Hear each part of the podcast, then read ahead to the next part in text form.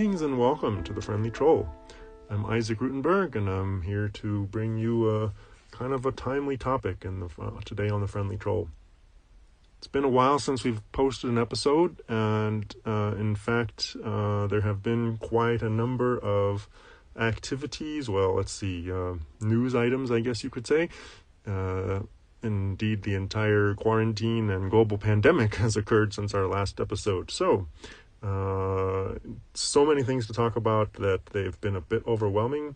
And uh, to be quite frank, uh, uh, we here at the Friendly Troll didn't even really know what to tackle first. But um, interestingly enough, uh, as we've been pondering this, the answer seemed to have seems to have come out of nowhere, out of thin air, out of the vast um, space that we call the internet. As this morning, I received uh, an interesting question, and or several questions, and we're going to explore those today.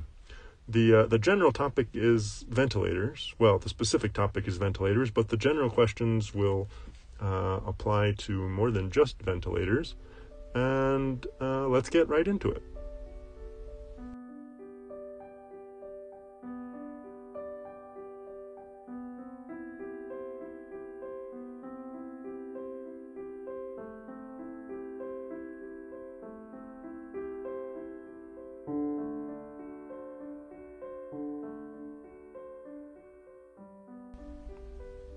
So the uh, questions that were sent to me, uh, I won't name the source, but uh, they're they're really quite fascinating. I'll just sort of summarize, but they basically say, you know, we're we're we've got this news item, which I'll discuss in a in a minute, uh, about someone creating a ventilator, and uh, we want to know the legal implications of of the use of that ventilator and and what happens to it after, uh, in terms of intellectual property. So, so for some background, uh, a few days ago, or, or, well, more than a, more than a few days ago, there was a news item in Kenya that said uh, a couple of, or more actually, sixteen or uh, students from Kenyatta University uh, had created within a week or so uh, a prototype of a ventilator. Now, uh, many of you will have heard about ventilators over the last few weeks as coronavirus has become um, a global pandemic, the, the issue of ventilators has become very important because it, a lot of the patients suffering from the virus uh, require it in order to survive. Well, ventilators are generally pretty expensive, um, in the tens of thousands of US dollars, uh, sometimes, or um, and and and more. So basically, they're unavailable or minimally available, and certainly not to the level that is likely to be needed or has been needed in various places. And so, dramatic shortage of, of ventilators has led to um, people wondering or investigating whether we can improvise with other things. Of course, the backup for a ventilator, or the original ventilator, if you will, was uh, a handheld um, breathing bag. Basically, someone would stand next to the patient and uh, squeeze a, a, large bladder um, that forced air into the lungs, and uh, you do that for as long as you need to until the patient can breathe on their own. obviously, not a long term solution, uh, and, and, so these were me- mechanized and digitized and lead to the, the modern ventilator, which is quite a complicated machine. Um, we've heard of stories coming out of the US where people have been retooling other uh, companies, factories to try and produce ventilators on a large scale, and it can be quite challenging.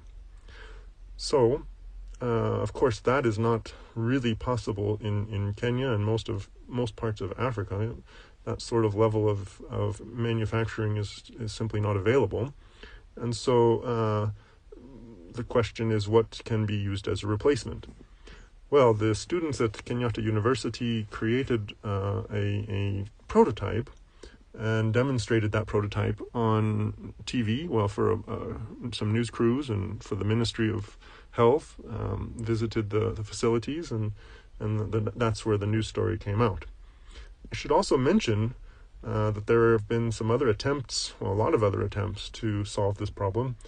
Uh, particularly if you want some resources, they'll be in the show notes. But uh, I want to point out MIT's work on this. Uh, MIT has an entire project called eVent, E hyphen Vent uh, for emergency ventilator. And this was uh, a project that was actually, a, apparently, it's about a decade old. Uh, it never came to fruition, but uh, has been revitalized, obviously, in the in the recent weeks, based on on the extreme need.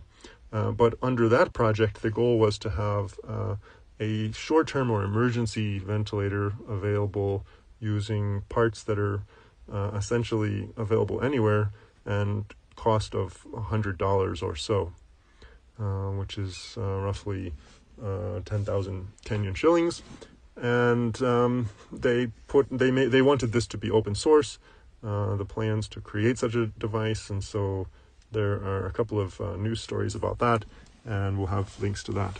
Um, as far as I understand, those ventilators or that those plans have not been approved by uh, government regulators in the United States, but they are uh, revisiting that and hoping to, to, to do that quickly. Well, back to Kenya, uh, this group of students created a ventilator which they say uh, can be developed, created, manufactured uh, for a cost of 500,000 shillings, which is roughly 5,000 US dollars, and entirely from um, parts that are available within Kenya. Uh, they demonstrated it and have said that it is working, and that at least on the news reports, uh, doctors that were in the, the room for the demonstration agreed and said, yes, this is something we would use, we can use, uh, would be useful. Which is great. Uh, you know, we certainly hope that it works out, but uh, I received uh, an email asking about um, about that project and about those ventilators. And particularly the question first goes to liability, uh, which lawyers love to talk about. So uh, I was quite keen on this. The question is if they use this ventilator and God forbid the patient dies, um, who's liable? Is the manufacturer liable? Is the university liable? Are the inventors liable? Uh, maybe the ministry even? Yeah, who who who could be sued for um, the use of this ventilator should it fail or should it even, you know, seem to work as intended but just not be sufficient to save a patient? Uh, quick answer to that is um, depends on the circumstances. Of course, the answer to all questions put to lawyers is it depends. But uh, but more specifically, uh, in Kenya at least, we have um, the Pharmacy and Poisons Board, which acts as the regulator and uh, the entity which is uh, uh, tasked with um, approving medical devices as well as pharmaceuticals, but but also medical devices. So the Pharmacy and Poisons Board has set put out uh, some guidelines for uh, uh, for getting approval of medical devices. There is a procedure, and that procedure should be followed before any hospital or doctor or medical professional would be using um, one of these ventilators on an actual patient rather than just in uh, an experiment. The procedure takes approximately 90 days or less. Um, and um, you know it goes basically the people at the pharmacy and poison, poisons and uh, pharmacy and poisons board would need to review the device, make sure that it functions as intended, and that it um, and that it uh, is uh, safe for use and um, you know, all of the different uh, materials are safe uh, in the in the circumstances, uh, et cetera, et cetera. So there's an entire review process, and I'm going to assume that the ventilator will go through that or is going through that, and will receive or has received already uh, approval by that government entity. Now, if it hasn't received that approval and hospitals use it, well, certainly you can um, sue a hospital for using a device that's not approved. Uh, that's a pretty easy uh, answer, and we'll kind of ignore that situation. But assuming that it has been a- approved, we can ask the question then what happens um, when there's a loss of life using an approved device such as that? essentially, uh, you have to look at the situ- at the situation, of course, but um, if there is a flaw in the device uh, that was not identified at any point in the testing and was not identified by the the government regulator, uh, but um, but led to the, the patient's death. Um, you know that it's uh, it's unlikely that at least the first time that happens, uh, you would be able to, to sue the manufacturer or the the uh, you know any of the other par- uh, parties involved. They were using a device that uh, that they that was approved and they felt was the correct device to use. So uh, it would un, a lawsuit would be un, unlikely to succeed in those in that situation. However, if it's known that the devices are failing and a hospital still uses one, uh, that would be a different story, and obviously um, they might have an issue with that, or there might be a, a lawsuit involved there. One final thought on the issue of liability is that a lot of this um, is unanswerable until we've got quite a lot of data, actually. And by data, I mean, you know, the device has been used for several days. The um, number of people who have been who have uh, been you put on the machine is great enough that we can see some sort of trend. Uh, a manufacturing defect might be kind of difficult to identify for a single individual patient, but when it comes to large scale use, hundreds, tens, or hundreds, maybe even thousands of patients, uh, if it ever comes to that, you might be much more likely to see trends. Oh, it wasn't manufactured.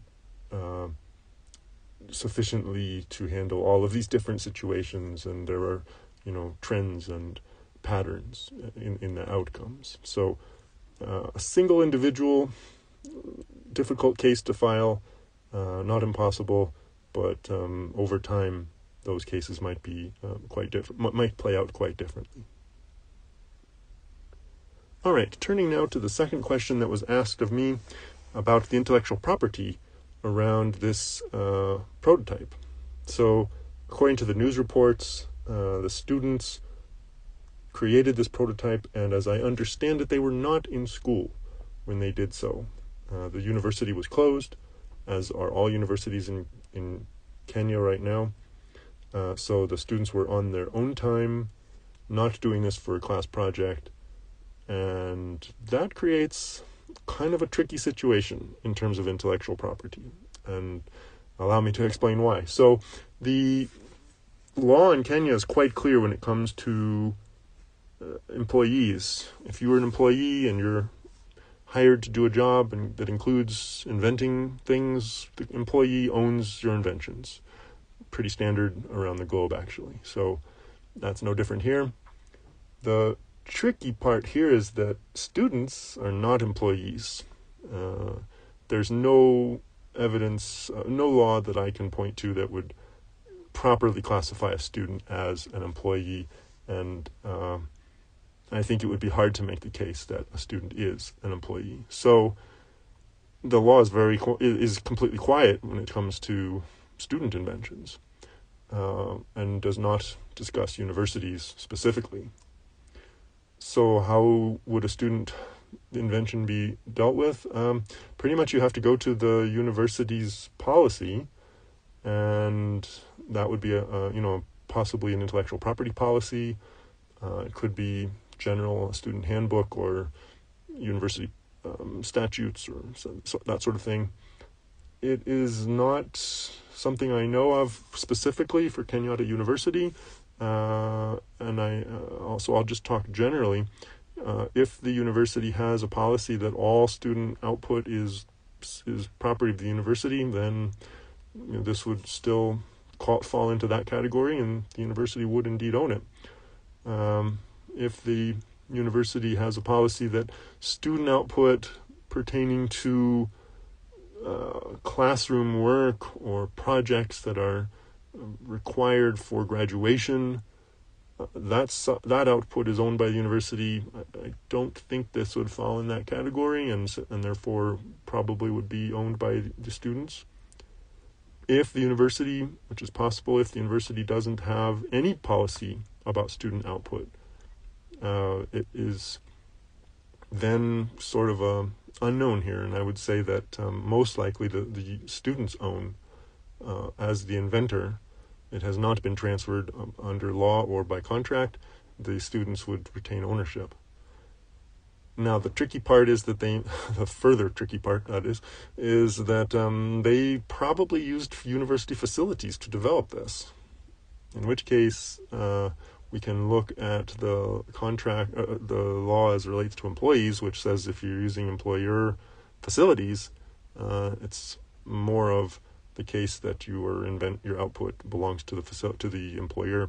Well, here probably that well, that might be true as well. Um, if the students were using university facilities when they invented this, it's probable that the university would have at least a claim to ownership, a valid claim to, or a plausible claim to ownership or some sort of, if not direct ownership, then remuneration, some sort of um, profit sharing or something. You know, a, a judge might find, uh, in, in, fairness, to that the university should be able to join in the profits of some of some, at some level. But uh, ownership um, probably rests with the students, uh, even in that situation. Now, of course, the students, regardless of who owns it, the property needs to be registered, uh, and that is uh, through patents or trademark, or sorry, patents or uh, utility models. That would be done at uh, the Patent and Trademark Office here, uh, known as KIPI, and you know the university might help them out with that. Uh, we know that. Um, that they are interested in doing this because of the news reports. The Law Society of Kenya implored them or said that they would support the students in in acquiring intellectual property for the device, and so um, most likely the university uh, would want to be involved in that. Uh, most universities in Kenya have a tech transfer office or some individual in charge of that, and Kenyatta University uh, is one of those indeed. So they would help out the students if um, the university felt it was uh, something that they wanted to do. Um, if not, then it would be up to the students, and the university would have less of an ownership claim, um, having not helped the, univer- the students acquire the intellectual property. As for patents versus trade, uh, sorry, utility models, mm, hard to say without knowing the details of the device certainly utility model would be appropriate um, to try for, and uh, perhaps a patent too, depending on what it was that they had to do to create the the, the, the prototype. So something we'll, we'll, watch for closely over the coming weeks and months, and um, if we hear anything or see anything of relevance to the podcast, we'll definitely update you in future. All right, that's the show for today. Uh, we will be back in your feed in hopefully a regular, more regular basis, uh, every week or every other week if we can. And uh, some of the shows, upcoming shows, will be related to the pandemic, and others will not. But uh, hopefully, all will be interesting and uh, troll related. So, for now, thanks a lot for listening. Looking forward to talking to you again.